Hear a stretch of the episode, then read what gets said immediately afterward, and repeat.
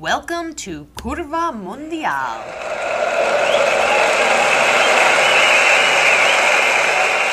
Hello, and welcome to another episode of Curva Mundial. I am your host, Sal Bono, and my guest today is someone who is bringing the Angels of Bergamo, Italy to Sin City. I am joined by the founder of Las Vegas Atalanta, a supporters group for Italian Serie A wonder team, Atalanta. He is also the host of the Atalanta Pod. Please welcome to the show, Dan Pezzotta. Benvenuti, Dan. How are you? Oh, Sal, doing doing good. I'm so excited and uh, honored to be on your pod. I've told you before, I've listened to it. It's such a great concept. Um, it's so nice to be a guest on your pod. So I'm excited to have a chat with you. Oh man, thank you so much for all those kind words. Right off the bat, you're already my favorite guest. So I mean, I guess like this, we're done. Um, but uh, no, for real, thank you so much. And you know, I came across you through the you know the dark alleys of Twitter, but um, you know that seedy, seedy place where people live these days. And I I love the juxtaposition of Atalanta and Las Vegas. Mm-hmm. The symbol of the team is an angel. Vegas, no disrespect to Vegas, but whatever happens there obviously stays there. Um, but also because of the fact that like Atalanta is not a large team and mm-hmm. Vegas is a large city. Mm-hmm. And Bergamo is a very, very, very specific place on the map. Yeah. So I got to know. I had a million questions. you and I have been conversing for a while. I can't wait to hear all of them. So okay. let's hear it. Let, how, right. did, how does all of this come about?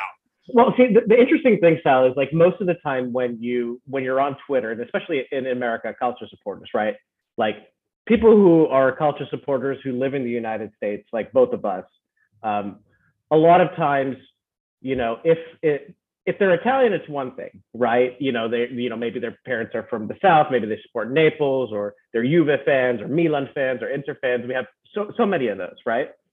Always have supported that team. Um, for me, it, if you see an Atalanta fan in the United States, most of the time they're new, they're newer fans, right? Because really, the glory days of Atalanta it's only been since like 2016, 2017, right? It's, like, now, it's happening now. It's happening now. These, these are our glory days, right? What, whatever that means to the teams that big supporting, you know, big clubs, this is our glory days, right? We have one, we have one trophy from the 1960s and a bunch of Serie B titles, right?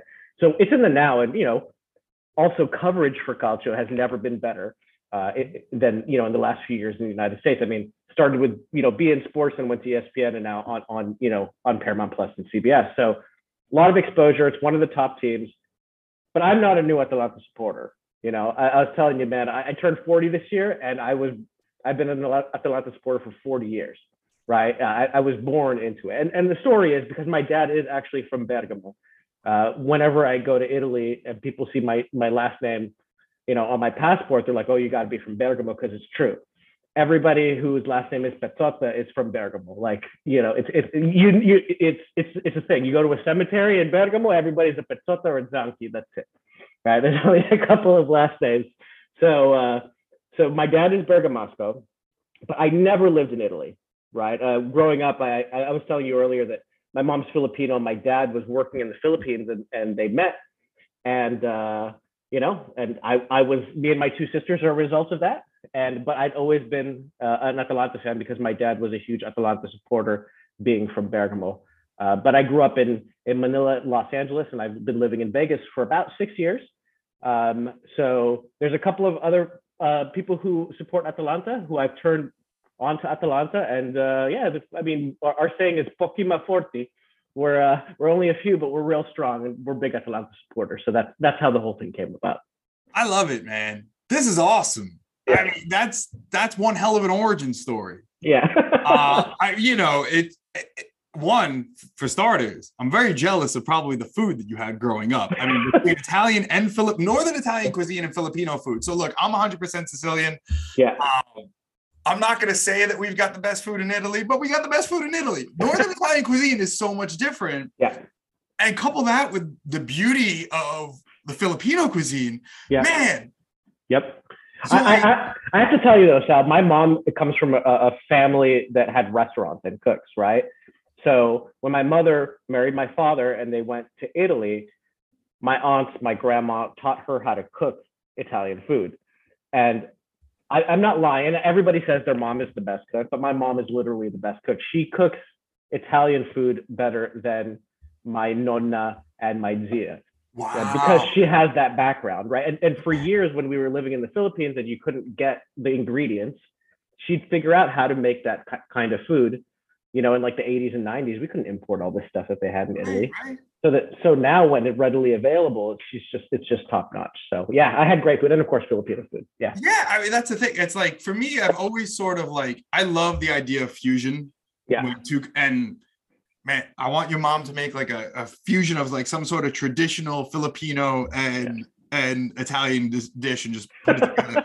Because like you're good. Like there's really when you think about it, like kind My of mom, my mom does, and I'll tell you, I'll, I'll explain it to you. great. So, so my, my dad did never never cooked, right? So he wasn't a cook, and I, you know, I think a lot of Southern Italian fathers they, they like to cook and stuff. My dad could barely toss a salad, so I, I don't even know. That's all he did was he'd make the insalata mista like for every. That was his contribution, right?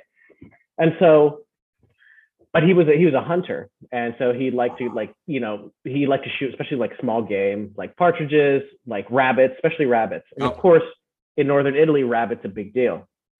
So my mom would take rabbit and she would make it like our adobo. So it'd be like adobo coniglio, right? So there's that Italian Italian Filipino, but with um uh what does she what does she make it with? With uh what's the cornmeal? Now it's polenta with polenta. Yeah, oh, okay, yeah. With polenta. So she would make like Filipino adobo but rabbit with polenta. And that was the fusion that we would that we would eat. Dude, that sounds incredible. Yeah, it was really good. Was I really good. mean, I, look, I know it's it's it's in poor taste to eat Bugs Bunny, but it's he's the li- like look. I again, it's like it's a cultural thing. It's I remember growing up, similar circumstance where you know grandfather's a hunter, you know my dad's dad, uh, bringing home the rabbits, and it's Yep. just like yeah. Pra- Pranzo per Pasqua, and that was it. There's Easter Yeah. dinner, and that was it. And you had you had no option. That, that- that's what you're eating. Um, this is very cool, man. I love that backstory. Uh, and I love that now Atalanta and a small team Mhm. is having their moment in the sun. As, as again, I talked about Sicily earlier. My family, uh, half my family originates from Palermo. So I see a lot of similarities between Atalanta and the Palermo glory days of the early Yeah. 2000s. A lot of those players played on the World Cup winning team. Some of them, you know, pushed to go on and have glorious careers, amazing careers. Atalanta is doing the same thing, but smarter. yeah. And we're going to get into that in a little bit. But I want to, but I want to keep going with the Vegas thing for a minute. The juxtaposition of Las Vegas and Bergamo, where, where Atalanta is based, you know, it's for those that don't know, it's just north of Milano in the Lombardy region of Italy. Compound that with the world's gaming desert, if you will. um, you know, so how do you bring such a small provincial side that made huge strides to the game in a major media market that is Las Vegas? Well, I, I I think I think the the the bigger thing is because Las Las Vegas, yes, like you said, is a desert, and it's also a culture desert as well. Like you know, I'm really jealous of, of all of you on the East Coast. You know, in, in Philly, in New York, in Toronto, where there's you know heavy Italian. Like when the mob left, the Italians left Vegas. Like let's let's, let's be Yeah, real. you know, right? that- Yeah. It's it's like the stain that it's it's Yep. the elephant in the room that I, I like never ever want to talk about. yeah, exactly. Yeah, you're right, but that's It's- the it's thing. true. It's like it's a stain that unfortunately lingers and will Yeah. linger for history. Yeah, but there is no there's there's not a huge calcio community out here. Um, you know, we had we had one Lazio fan, and and it, it's just it's just hard to connect. So for me, it's Well, about because it's Lazio. Let's put the context. yeah. I mean, I mean, it's so funny because you know, you know, if, if my sister asked me one day, and she said, you know, I'm, I'm telling her about how the podcast is going, and and you know, talking uh, about Atalanta with her because you know she she's a casual, she casually watches it. Uh, she was never as into it as I was, and um, so she's like, I have a question for you. Would you ever sit down and have lunch with a Juve supporter? And I said, well, of course I would. Like you're talking about here, like of course I would. And she's like, "What about in Italy?" I was like, mm, "On like match day?" like, no, you know, like it, it, it, it's it's one of those things where I think for me, Atalanta aside, right? Like what what I do with with the Atalanta pod with my with my partner Nick, who's actually in North Carolina, and what I do with my Twitter page, it's more about bringing more of a collective conscience about calcio to the West, which I think on the East it's definitely growing, uh, or it has a really really good base already. Um, but it's about there's also a different point of view i feel like uh, culturally between the east and the west like if you look at if you look at the way that I, I, I do my my Twitter page, it's pretty it's pretty West Coast. It's pretty relaxed. It it's it has it has some depth there, but it's a little funnier, you know.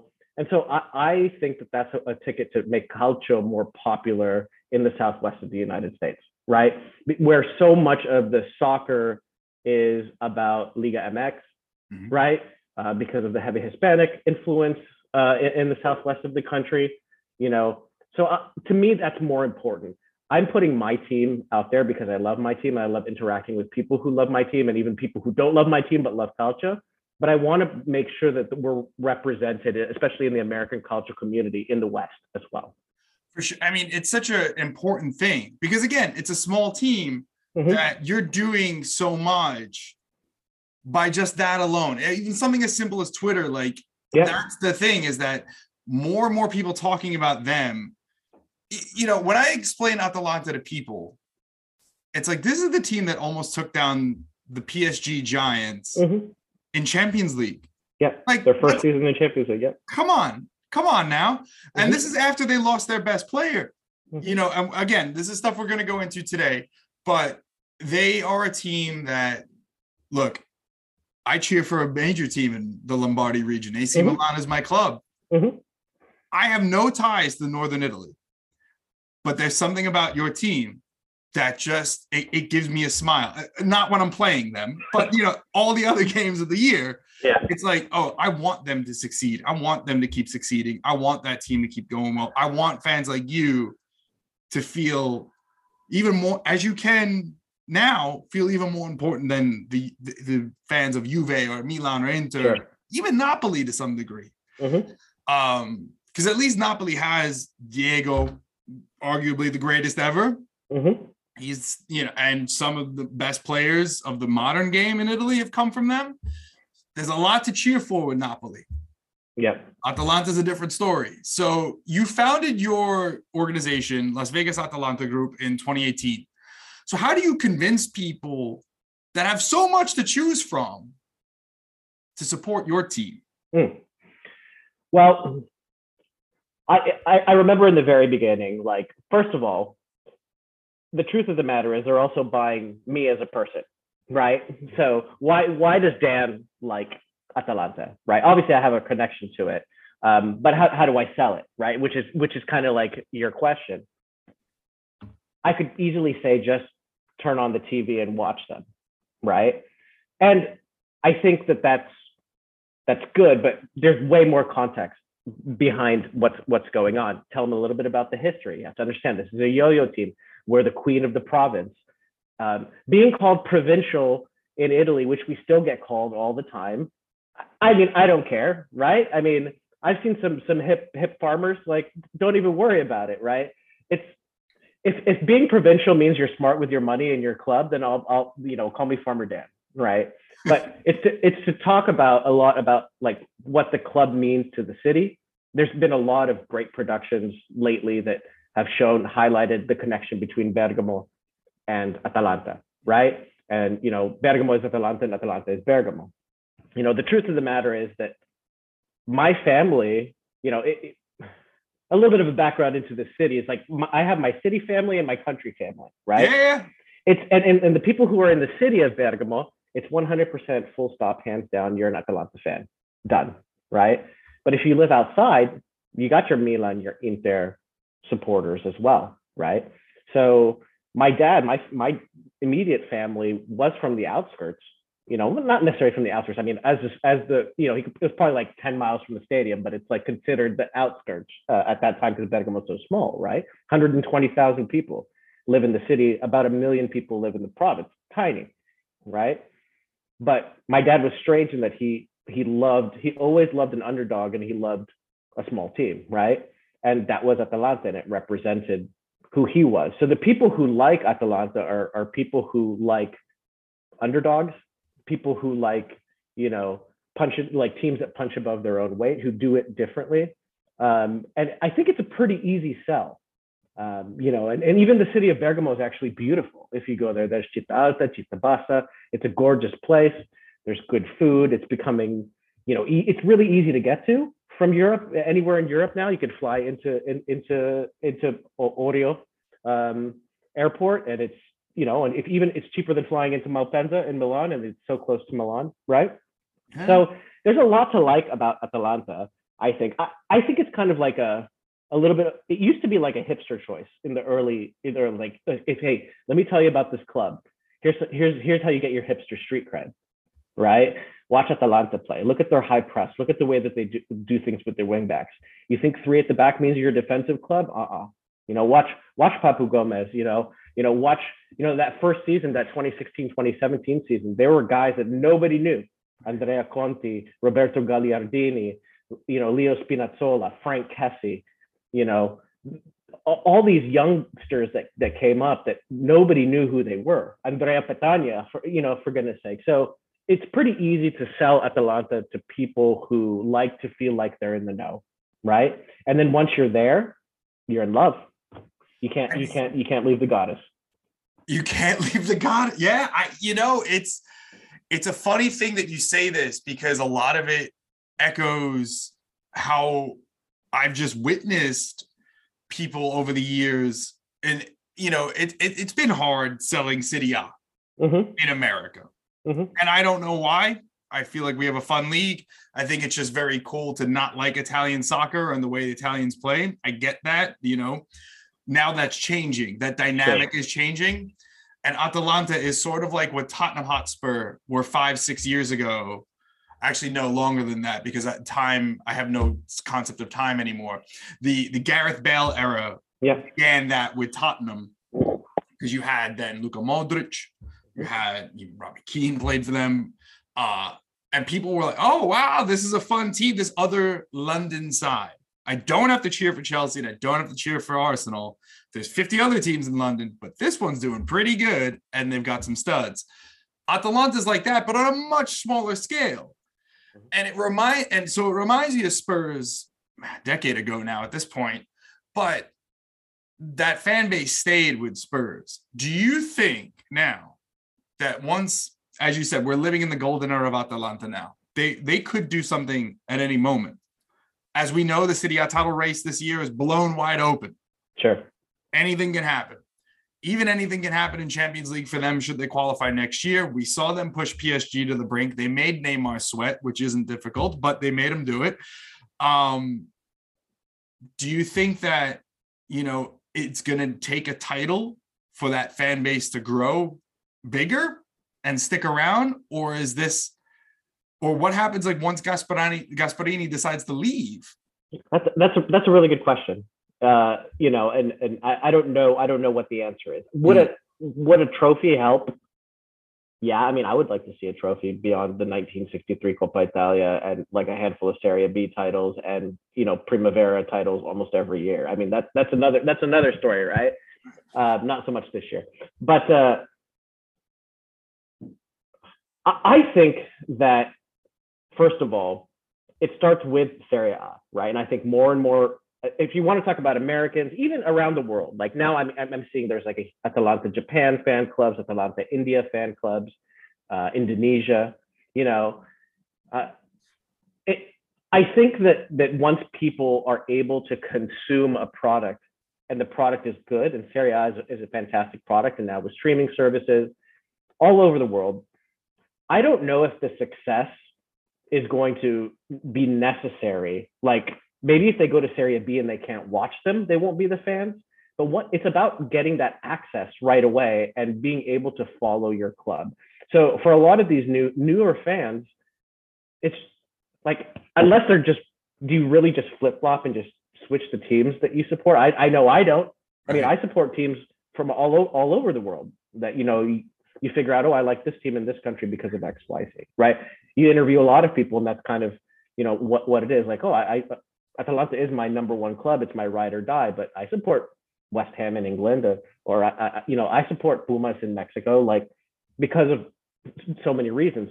Once you establish that bond to the club and you have the ability to see them and to remain connected, I think that if they do, if they if they lose their glory days, Gasparini goes, we become like a mid-table club or we become a yo-yo club. We won't be we won't grow the fan base, but I think the fans that that arrive will stay um, that's because cool. that's their Serie A club. I would hope so anyway. I, I, I, would hope so. You know, I, yeah. I kind of people are fickle when it comes to teams. Yeah. You know, and that's what's it. And you know, and as I said, that dark alley of Twitter, uh, and people will like sort of bully others into not liking a team anymore after they don't do well. Well, it's like, well, you know, there's other Serie A teams to choose from, or name me five players playing it for Venice that you love their jersey so much. You know, it's like you see a lot of that, and it's a lot mm-hmm. of it's a lot of aggravate and turns people off. You know, but they do yeah. it with other leagues. I'm just using Serie A as an example. They yeah. it happens everywhere else. Um, more importantly on this is is that as you said 40 years of fandom. Mm-hmm. And again, it's happening. The, mm-hmm. the, the, fruit is being ripe, you know, and it's and it's delicious to see because it's delicious soccer. Yeah. What's it like for you as a fan to see this small David take on these major Goliaths for the first time? It, it, it, I almost, especially like the first couple of seasons, I didn't know what to do. The, the, the, you know, when we were in the Champions League, like I was really torn.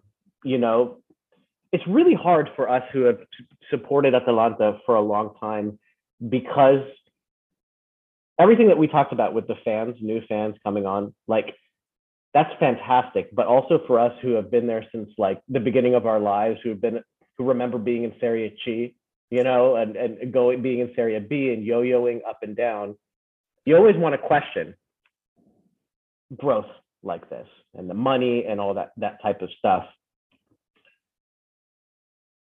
But it's really good man. It, it's it's really nice to be relevant right? It, it, it like i'm not gonna lie. Like why it, it's great to be on a on a, podcast like yours or other other calcio people's podcasts. I get to talk about atalanta. I would never get to talk about atalanta if they weren't successful. So for me personally other than seeing the success of my beloved team you know, and this it's bringing success to my dad's, you know, hometown and, and being on the map, right? Like I get to I get to do this. I get to talk. I get to talk soccer. I get to talk about Atalanta, and people know who I'm talking about. I was in Cincinnati a couple months ago, I think in October, and I was wearing a Duvan Zapata top, right? And a guy's like, "Whoa, you don't see Atalanta tops very often." And I was like, nobody would have known that a couple of years ago nobody would have would have even commented. Would they be like, "Hey, is that Inter Milan dude?" You know, that's that's right, how, right. That, that that's how it used to be. Right. So like it's just it's so great, and you know, I'm gonna ride this wave as, as long as I can. Um, you know, and, and it would be great to be able to tell the children one day when I'm really, really old about the glory. Like I don't have any kids of my own, so it's gonna be, you know, it's gonna be like my my my grand nieces and nephews, and being like, oh, and you know, in in the in the 2020s, Woo, La Dea, they were real good. They had this guy, Gasparini, he looked like Elmer Fudd, and he was a feisty one, you know. I, I, am not taking any of it for granted, Sal, because it's, I know that it, it may go back to the way it was, but I'm actually not sure right. because they're, you're, they are a really smart club and there's things that are happening and there's progression there that even, maybe even post Gasparini there could be a lot of success. Um, you lead me you lead me right into my next question here. Uh, my dear friend Carlo Garganese of the Italian Football Podcast mm-hmm. describes Atalanta the best. He says they are, quote, pound for pound, the best run team in all of football, end quote. It's, it's, you can't argue that. So even if Gasperini decides to say, Ci vediamo, I'm done, and he's out of there at the end of the season or in two years or whatever, his contract runs out and chooses not to expire do you think this the club is set up now almost like the way when Conte left Inter that Inzaghi comes in, picks up the reins, gives it a little bit of his characteristics, but continues on with that mentality because that mentality is there now. Do you think that that happens going forward with this team? Whoever is the next coach, that's going to be the deciding factor. If it's Ivan Juric, then yes. That's going to happen. I mean, we all know that Juric is a Gasparini disciple. He's he did great things at Hellas Verona. He's doing a fantastic job at Torino, mm-hmm. and Atalanta doesn't pay their players a huge salary. That's one of the reasons probably we had to let Robin Gosens go, right? But they pay Gasparini really well. So there's a there's a history of paying coaches well at Atalanta and valuing that.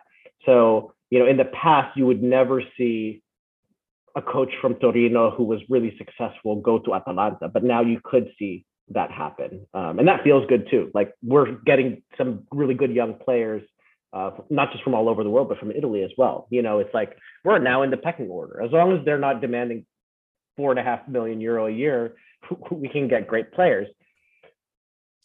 I think if you look, so Atalanta is one of four teams right now in Serie A who owns their own stadium.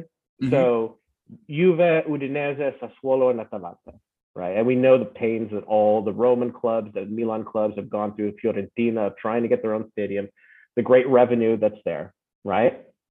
it hurts a little bit. It's taken like it's going to take three years to finish the Gewiss uh, Stadium, and there's a freaking Burger King at it. So I mean, that's that's the pains of growth. There's a Burger King at Atalanta Stadium. hey, look, man. At least you're getting a new stadium that ha- you can make the argument for Burger King not being there. I'm still like, hey, San Siro, can we get working toilets? Um, right, exactly. but you're right. I mean, pound for pound, we are the best run club in the world, except we're a little skinny. That's that's the only thing, right? And so there's a lot of things that me as a fan, as a Atalanta fan, would like to see, and and part of it is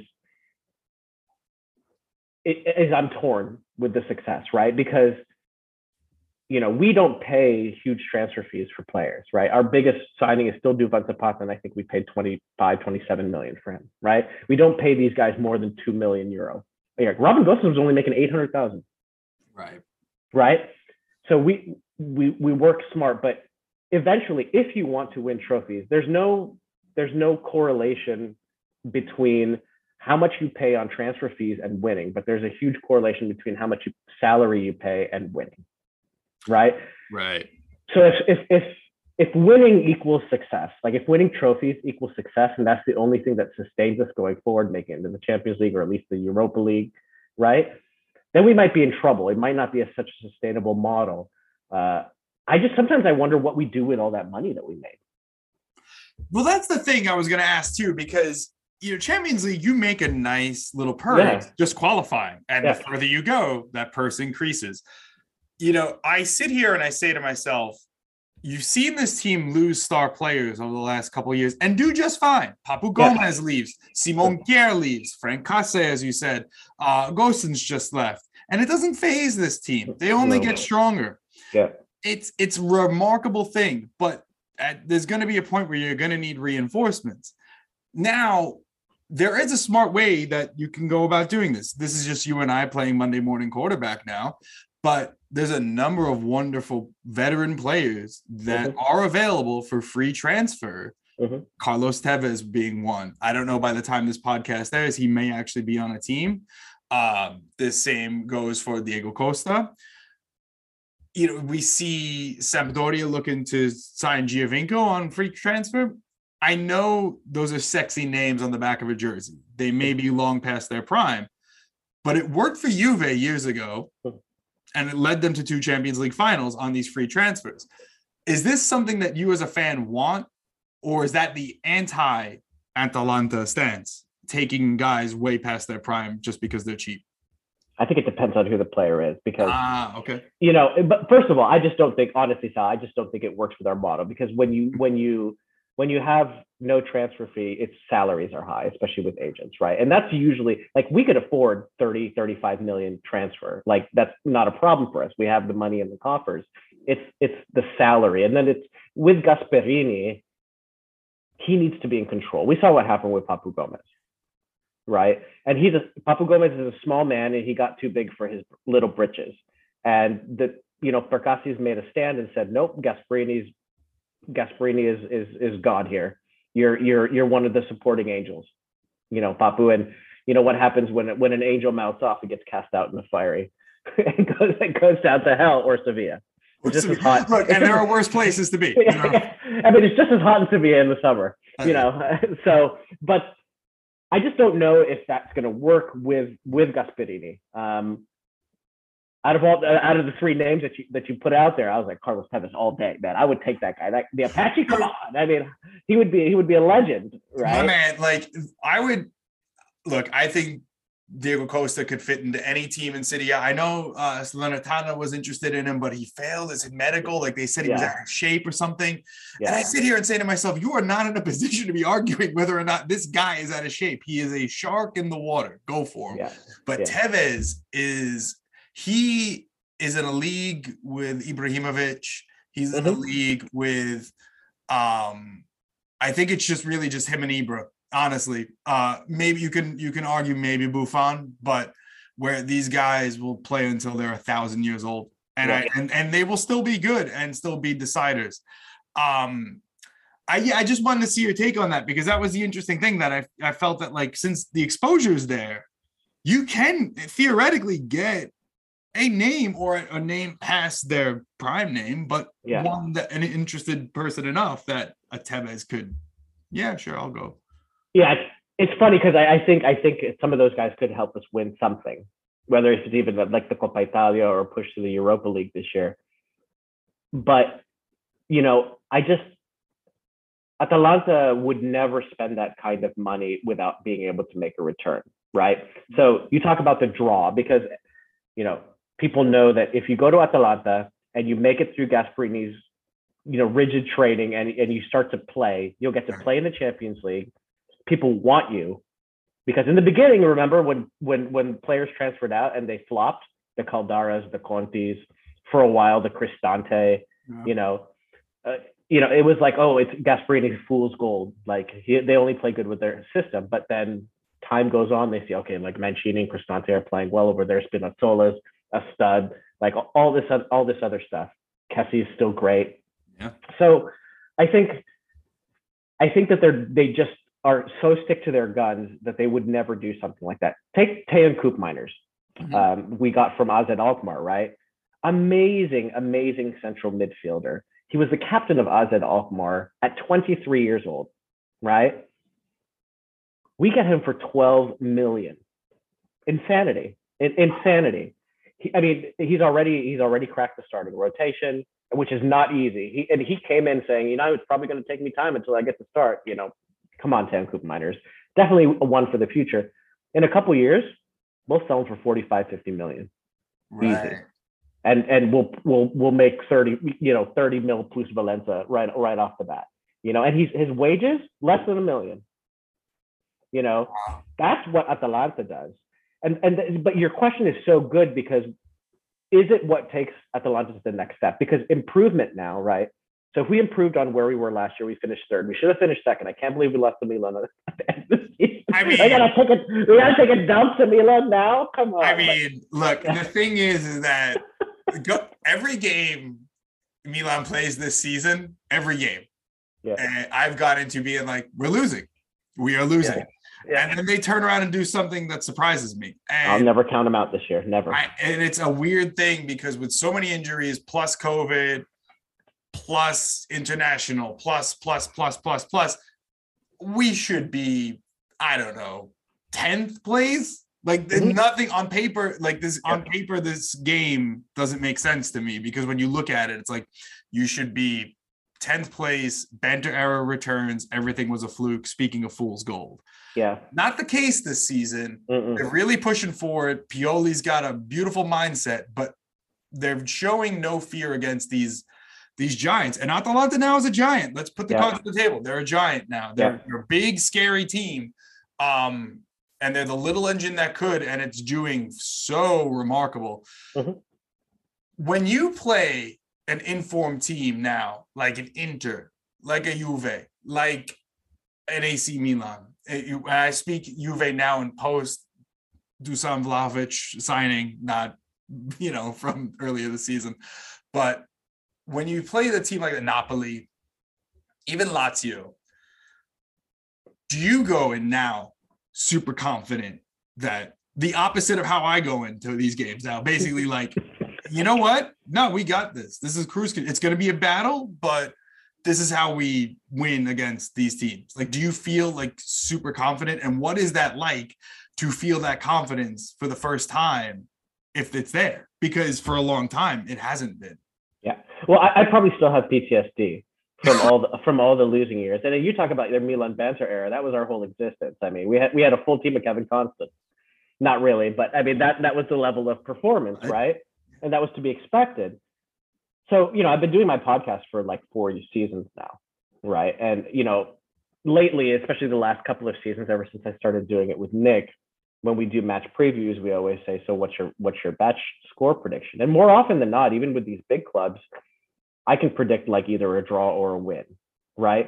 It really depends on the form of the team who's playing. These days, you never know who's going to have COVID and not, right? You know, Right. it's like we had we were missing all these players against Inter. We still we still drew. I had a great match, uh, probably one of the best nil nils we I've ever seen in my life. I you know? agree. As a neutral, as a neutral, that was a full-on party. My Yeah. wife was like, "You're screaming at the TV. What was the score?" I said zero zero. She throws her hands in the air, going like, what, Yeah, my dad says it's at zero zero is the perfect game. Nobody made a mistake. Yeah. You know, and uh, and then of course then we had even less players against Lazio, and it, it was nil nil, which was amazing. We had Primavera guys on the bench. We had one non Primavera person on the bench, and then we have a full fully healthy squad, and we we you know crap the bed against Cagliari. So it's it's it's a mixed bag this year because I was really uh, honestly, Sal, I, I was said that if we went into winter break six points or less, like below the, the leader, we could make a push for the Scudetto because we're a second half team. But it's not looking like that this year. We ended up four points better than we ever have after the end of the first half of the season. But it's not looking like it's going to happen. So long way around to say yes, there's confidence there um, that we that we can win. And I say that on the podcast. But I'll be honest with you, sometimes I don't feel it. I feel very, very, I feel like an imposter, like it's an imposter syndrome. Me saying, yeah, you know, we're, we're playing Inter away. I think we should come away with a 3 1 victory.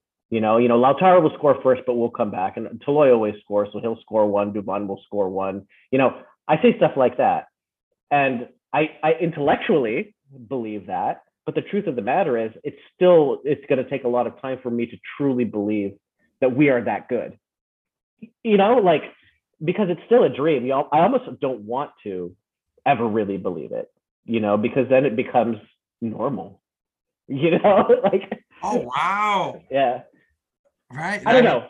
It's it, you didn't you asked me a question about my soccer team and I gave you a whole existential crisis. So I, Hey man, hey man, you're talking to an Italian in New York. I live nothing but an existential crisis, pal. So it's okay.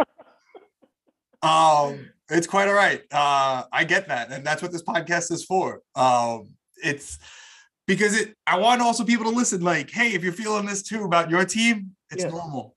yeah, it totally is.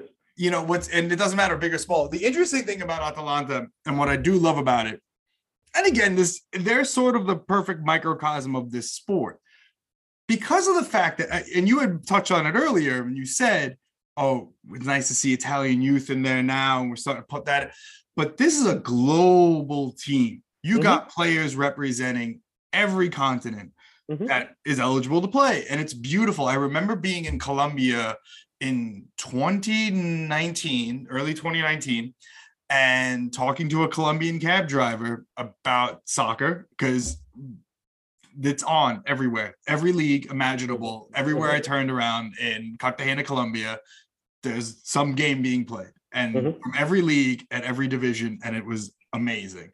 But we were talking about Colombian soccer in the car, and players, you know, that were playing in Italy, and I had mentioned Zapata. And immediately he said, Oh, uh, you must be talking about uh, Christian. I said, No, actually, Duvan's the one doing really well now.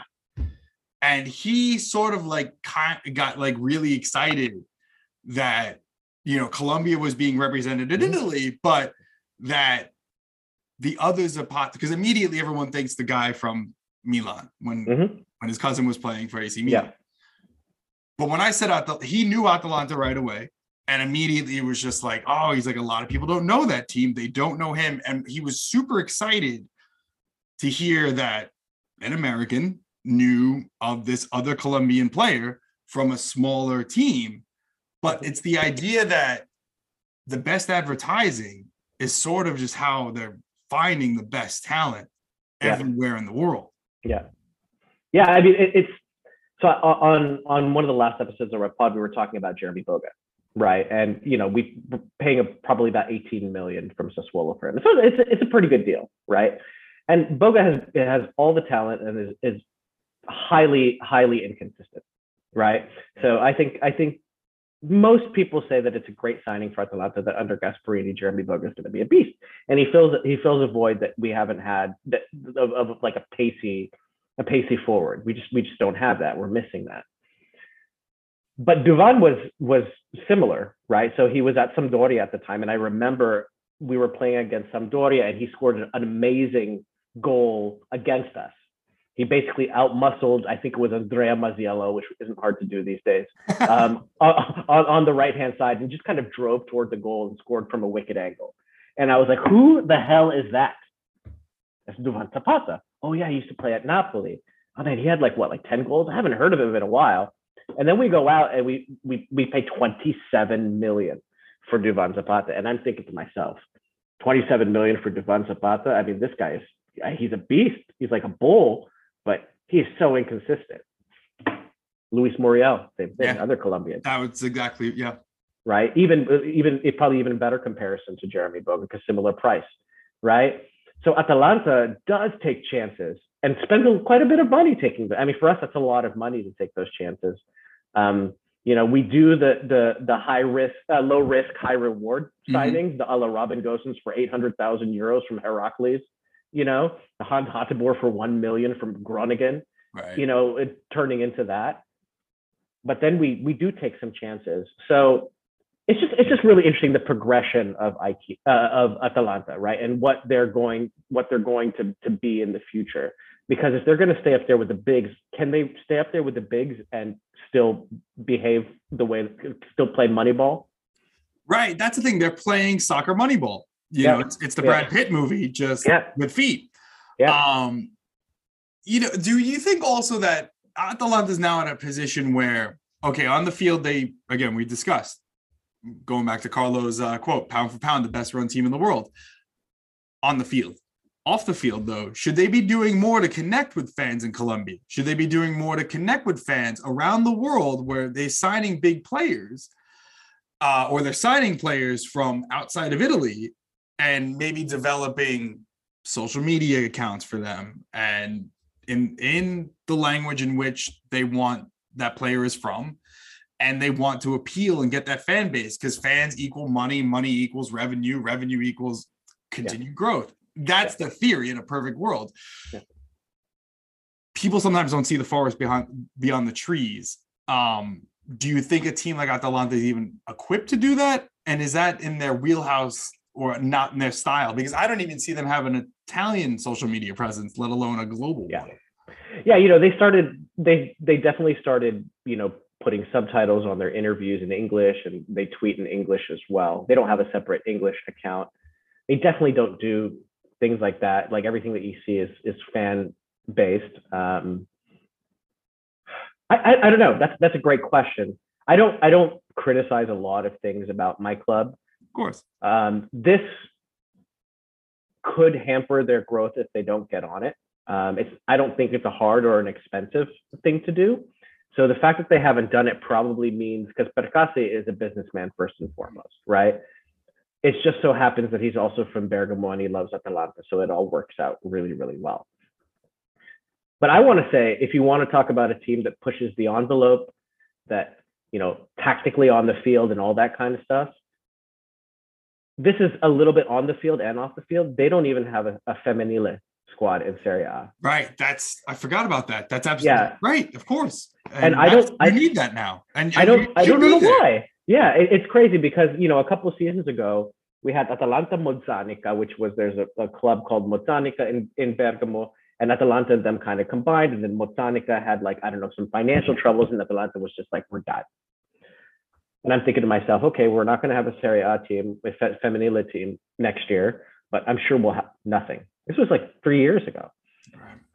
And so part of what I said when I said, what are we doing with all the money? And I, I know we, so obviously our, our academy is famous at Zingonia for you know youth players. We get tons of youth players. I mean, Dejan Kulusevski, um, uh, Amad Diallo. I mean, I know he was Italian, but there's from you know, Bree McCauley. We get youth players from all over the world, right? We also have, you know, uh, girls teams, right? Like the uh, under 16s, they're very successful, right? So I, I, I think that before we reach out and try and get fans, we need we need to to be current. We're not even pushing the boundaries right now. We're dinosaurs. Not having a, a women's club with a men's club that is that successful, uh, I find that to be the most annoying thing about my club, and I don't know why that is the case. Um, and so I think they really need to fix that first, um, because we all know that that's that's that's what we should be doing. I mean, you look you look at the, the women's leagues all over the world in Northern Europe, in, in, in the United States, North America. This is what should be happening. If you're a progressive club, it's not even about being progressive anymore. It's just doing the right thing. And I think right. Atalanta's Atalanta's not doing the right thing, and that actually hurts my feelings. You know, when I think about like my niece, if she's playing soccer, I would want my niece to play for Atalanta one day if that was possible. I can't even dream about that. Uh, you know, and that's to me that hurts my feelings. So it's the, so a lot has been done, but there's still so much more. Always, always, always, and it's and no matter how successful this club is, they can never really fully reach the pinnacle unless mm-hmm. they start doing the things that are right. Yeah, absolutely. Oh man, like I, I completely forgot in space that they don't have a women's team. I completely spaced yeah. on that because it's yeah. just to me, it's like it's almost sort of like at this point in 2022, it's not only is yeah. it a no-brainer, you just it's that assumption that like yeah, everyone's got one now, and they should have been there for a long time. They should have been there, and it should have been part of the discussion for for a longer set yeah. than it has been. You know, more now in the last five years or so, four or five years uh, the Femminile teams have really taken headlines, which is wonderful, but it should have been there for a, way longer than that. We should have been founding members. If Sassuolo can do it and build a competitive right. team, we should we should be able to do it. it. It's great. Somebody's got to knock Juve off the top of that. And if we're not contributing to knocking Juve, like they don't need any, they don't need any more trophies, you know. So like, please. That at the very least should be the catalyst for everybody in Italy doing something. Yes. Yes. Please not to knock the Juve fans, this is you know, but you won too much. Um, you won too much. You have won too much. One thing though that I, right before we head off into my favorite part of the podcast, um, I want to just talk about something real quick, uh, which is the tiny but mightiness of Atalanta, which we've been talking about this entire time. But this mm-hmm. century alone, in the 21st century, I just I went down the list to start looking at some of the past Atalanta players, and my head kind of detached from itself, my the rest of my body, because you had at one point Bobo Vieri, Giampaolo Pazzini, mm-hmm. both Inzaghi brothers. Mm-hmm. Those are just a just, just just four guys in itself, just right there.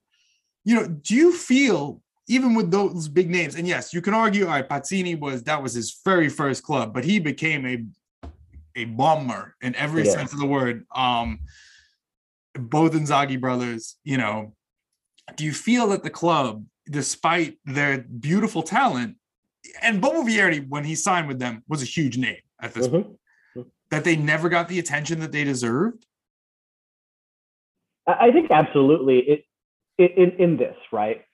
So I have the perspective of, you know, more than just growing up in America, I also grew up in the Philippines and it was impossible to consume Serie A, right? There just wasn't. And even in, in the United States, it was very difficult. Like you'd have to have Rai, you know, and so the problem is in Italy, everybody knows Atalanta.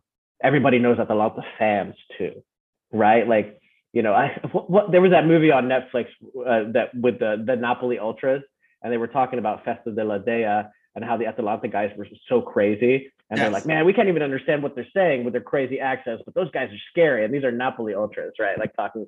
Anyways, so Atalanta is well known within Italy, right? Like, you know, even an uneducated soccer fan in Italy knows about Atalanta and where they're from. The I think the name of that movie was Ultras, if I'm not mistaken. Was it? Was it? Okay, yeah, yeah. Yeah. Yeah, it, it was it was a great film, and the Yeah. fact that they mentioned Atalanta in it, uh, and I was watching, I was like, that that is so funny, and the fact they couldn't understand because they're crazy accents. Even I have a hard time understanding their crazy accents. I'll be honest with you, and uh, and so I lost my train of thought. I'm just thinking about how crazy my- my- the north, northern accents are. But uh, the the issue really is that like they're not going to get any notoriety from it because nobody gets to see them unless they're playing a big, right?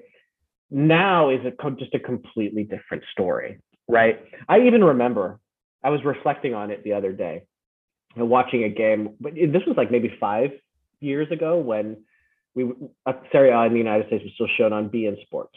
Mhm. And then when you got the app, you can now do beIN Sports three, four, all the way to the Ocho, right? And on the Ocho, Atalanta was always playing on the Ocho, and there was no commentator. There was no commentator on it, and I loved it, right? I love not having a commentator because I could just hear the crowd. I could I could ima- imagine that I was there.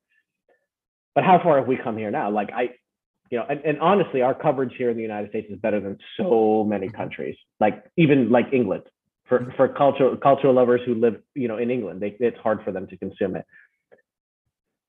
they didn't get the notoriety because of just the way that how, how difficult it was to obtain the product right so I just don't see that as being a problem and I understand why they didn't get notoriety with the in the 90s they had probably you know even even greater players For you know, sure. they, they had Claudio Caniggia. You know, they had Evair from Palmeiras. They had Glenn Stromberg. I mean, he had the he's a, he's like the biggest club legend ever. He's like a freaking Viking with a mane of I blonde was hair. gonna- you're paid You know? as soon as you did this when you're so you're obviously as an audio podcast you can't see what Dan and I are doing but um Dan did a motion like almost like uh, his hands are hovering over his ears and I'm like oh right He-Man he looked like He-Man this guy Yeah, and that was just yeah. to signify blonde hair when you have two Yeah. Italians on a podcast Yeah, this yeah. happens Yeah, yeah. I mean, I I, I don't feel bad about that. Mhm. I, I don't I don't feel bad about not being known um, because for a long time it was kind of cool. You know, I get it uh, it's it's just hard now, man. Like the transition into being successful, it's like you don't want the streets to forget, you know, kind of thing. you nailed on that line right there, man. Like that's how I felt about Palermo in their Yeah. golden era. Yeah. And because I asked that question because people forget Luca Toni and Fabio Grosso played for Palermo. People forget, you know, obviously Dybala came from there, but they were in Serie B. It was a different, you know, and Belotti. When you look at that team, that Mhm. at the Pioli, Gattuso, uh, Oh, that was good. they had. Yeah, when Pioli had him for like an hour. Gattuso Yeah. had him for two hours, and then that was it. But uh, rest in peace, uh, Zamparini. But you had just so many amazing players there, and people forget about it. And that team now, as we know, is in the doldrums, and they're trying to build back, and it's difficult and it's hard, and it's sad. Um, Yeah. And Atalanta has done more in Europe than Palermo did but there's a lot of parallels because of the fact that like it was a breeding ground for this Mhm. phenomenal talent prior to their success then their success happens and everyone sort of has forgotten Yeah. I kind of don't want to see that happen again i don't want to see atalanta be forgotten and again i'm not a fan so i can only Yeah. imagine how you feel I just, I just think the model is much more sustainable with Atalanta than it was. I mean, Zamparini, rest in peace, what was a very interesting, uh, interesting president, right? To, uh, an owner, you know. So I, I think Percassi kind of has a, has the new school model. Like I said, it's kind of annoying because he runs it like a like a like a business. I am because I'm a fan. I think that that football clubs like okay, you need to stay in the you know you can't go in the red, but you got to run it like a nonprofit. Every single dollar that you make in this club, you put back into the club. I don't care if that's you know the academy, the stadium. Get a freaking women's team, you know. And I I don't know. Maybe they are. I, I I'm not an expert, right? I I read the same Swiss Swiss ramble data on Twitter that everybody else reads. Oh God, we made a lot of money through the pandemic. Look it up, right? That's not my forte. I'm not going to pretend like I know that. I'm just an educated fan, right? But I think Atalanta's model is, is, is sustainable um, because I think also that that other clubs are looking at what Atalanta is doing, and even big clubs, and and being like, hmm. I mean, look what happened to Barcelona. You know, It, it, it, it was it was terrible. It was terrible to see to see that happen. And I don't know how clubs, some clubs can spend bajillions of dollars, and some clubs. uh, I don't understand the business of it. There's it's, Right. just, it's just too ridiculous. All I know is we're not spending that kind of money. We're not paying our players that kind of money. And there's probably a lot of, of club owners and club presidents who are like, well, I kind of, I kind of, you know, we can buy their players right now, but that model is nice and sustainable and they're actually making money and putting out a good product and on a wage bill of, uh, you know, uh, a top ranked championship side in England. So it could happen, but I think it's going to be a slow burn. You know, people have counted us out every single year. It's all about, oh, the magic of La Dea is over. The magic is gone. Go, what magic? What magic are you talking about? That's hard work and smarts. That's great scouting. That's great coaching. You know, that, that that's great business. I eventually we're going to have an off season, but the most important thing is that we get ourselves to a spot where if we don't make the Champions League or we don't make the Europa League, it's not the end of the world. That is what I felt like two years ago was if we don't finish in the top four, our money stream is gone. And I think that that's not the case anymore. Now, time for a coffee break. Curva Mundial is sponsored by Mod Cup Coffee in Jersey City, but you can get it anywhere in the world from modcup.com. Modcup, drink modern coffee. Use code MUNDIAL for 10% off your first order. You know the rules at this point, but ask them to everybody. Yep. Question number one If you could bring back one retired player to your club, former player, alive or dead, who would it be and why? Glenn Stromberg, the hair. uh, easily, because he, he, he was a club legend, just a hard worker. Um, really symbolized. I mean, it's funny that a Swede seems to symbolize Bergamo, um, but I would definitely bring him back. We need a hard-working uh, midfielder. Actually, could could really help. He tended to play on the right-hand side, but he would be a great backup to Remo Freuler, uh, and Tam Miners and Marten de Roon. Uh, and he had such great hair. You know, like he, he, he was just amazing. So I would definitely bring back Glenn Stromberg for sure. All righty. Uh, if your if money's not an option here, if your club could sign one player today, who would it be and why? Oof. Try to think of this is this is where it's hard, right? Because I know all these players who cost a lot of money, and I'm like, we can't do that. We can't do that. Like, I, ah, this is a tough one. This is a very very tough one. Can, can I do like a like a not? Can I ruin it by not doing like a big big? That- if this is your answer to your question, I I can't tell you if this is right or wrong. This is your fantasy, pal. yeah uh, there's there's there's a couple there's a couple of players but i think the one who i i really really like is i like Morten Thorsby from Sampdoria. And- yeah so so we were linked with him we we needed some extra cover in central defensive midfield because remo freuler and Marten de Roon, especially the past couple of seasons have just played too much we we call them the conjoined twins because it was always de Roon Freuler and when one wasn't playing we were screwed right so now at least we brought in Teun Koopmeiners a little bit. And, you know, Marten de Roon's getting a little bit older. So it's nice that we have that. But Morten Thorsby brings some real steel into that midfield. As we progress in the way that Gasperini plays, more and more of our game is about the high press and shortening the field and forcing turnovers. And he's a great ball recoverer. He's good in the air. But it's not just that. So he he he's a he's like a he's a big like uh, member of this uh, this green foundation that he runs and he, it's it's very like socially progressive environmentally aware he's also a type of person who i want on my team because i think he can kind of bring atalanta to uh, the next level to bring some social awareness those types of things. And i think that's important for a club to have somebody like him who's outspoken about good causes.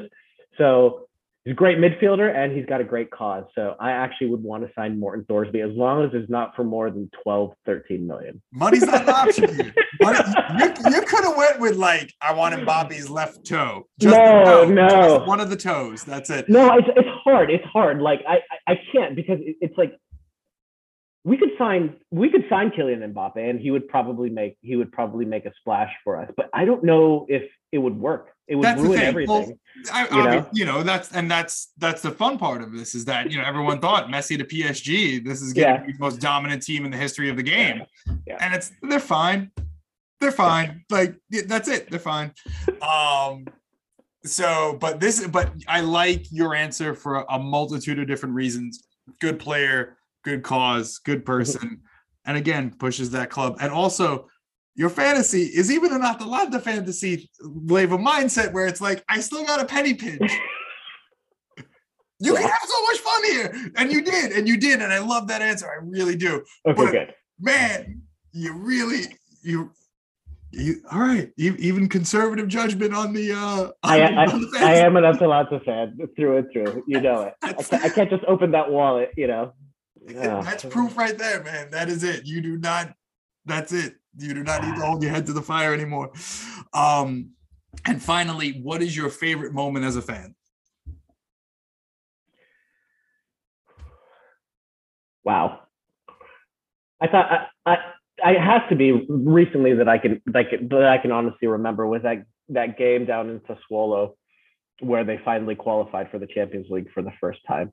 And um, you know, so my my father passed away about eight years ago, and Oh, uh, he he uh, he was a lot older. Like he was 46 when I was born, so he was, I always had like an old dad. So he was like my dad, my dad, grandpa, you know, kind of thing. And um, you know, we had cultural differences because I'm pretty much an American kid because I grew up with Americans, even when we lived in the Philippines and when we lived in Los Angeles. And, you know, we had an age gap and we had a culture gap. But the, the one thing that bridged everything was Atalanta, right? And he never got to see this this type of success. Um, so obviously, every time I watch Atalanta, I can feel that it's a family thing. But there was a there was a part where uh, Papu was holding up like this shitty cardboard fake Champions League trophy, and it just had Bergamo on it, and the fans were going crazy. And how how Atalanta this was that was a home game for us, but we had to play it at the Mapei because our stadium was under you know it was under construction. Right, you can't you can't get any more like blue collar than that. You can't even play at your home stadium because you're doing work on the house, you know, kind of thing.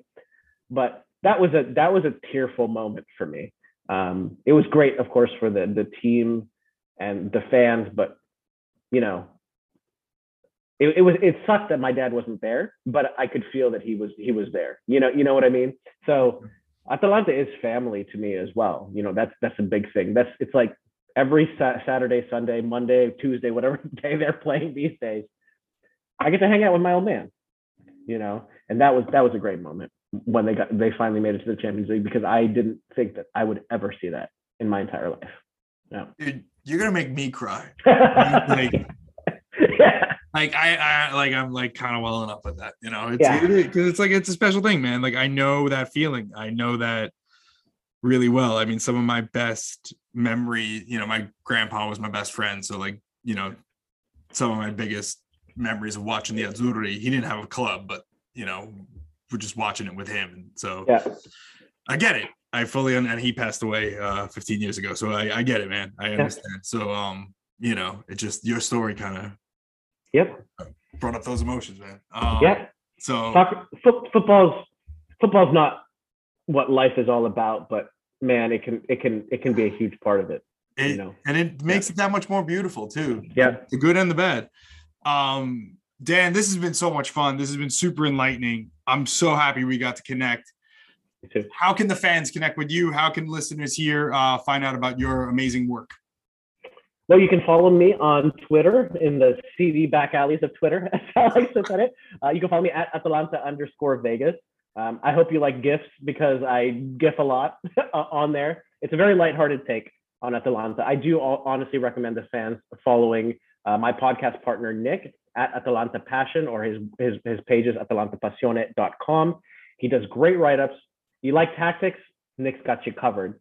Um, and then, of course, you can listen to our podcast weekly at uh, you can follow it at Atalanta Pod. It's on all the major uh, podcast platforms. Um, we are the only English language podcast dedicated to Atalanta, and it is an hour and 15, hour 30 minutes every week. If you want to take a deep dive into Atalanta, that's that's where you want to go. Um, we don't talk about anything else. We even talk about well, that's not true. We talk about Atalanta's friends too. We even talk about like their their uh, Gemellaggio teams. Like we talk about Eintracht Frankfurt. We talk about Ternana. So if you want to if you want to dive a little bit deeper into Atalanta, listen to our pod. It should, it should be fun. I mean, it's a blast. I've listened to it. It's I feel smarter listening walking away from it. And that's always what how i want to feel. I don't want to just feel like oh i agree with this person so i'm going to keep listening. Like i want to walk away learning something.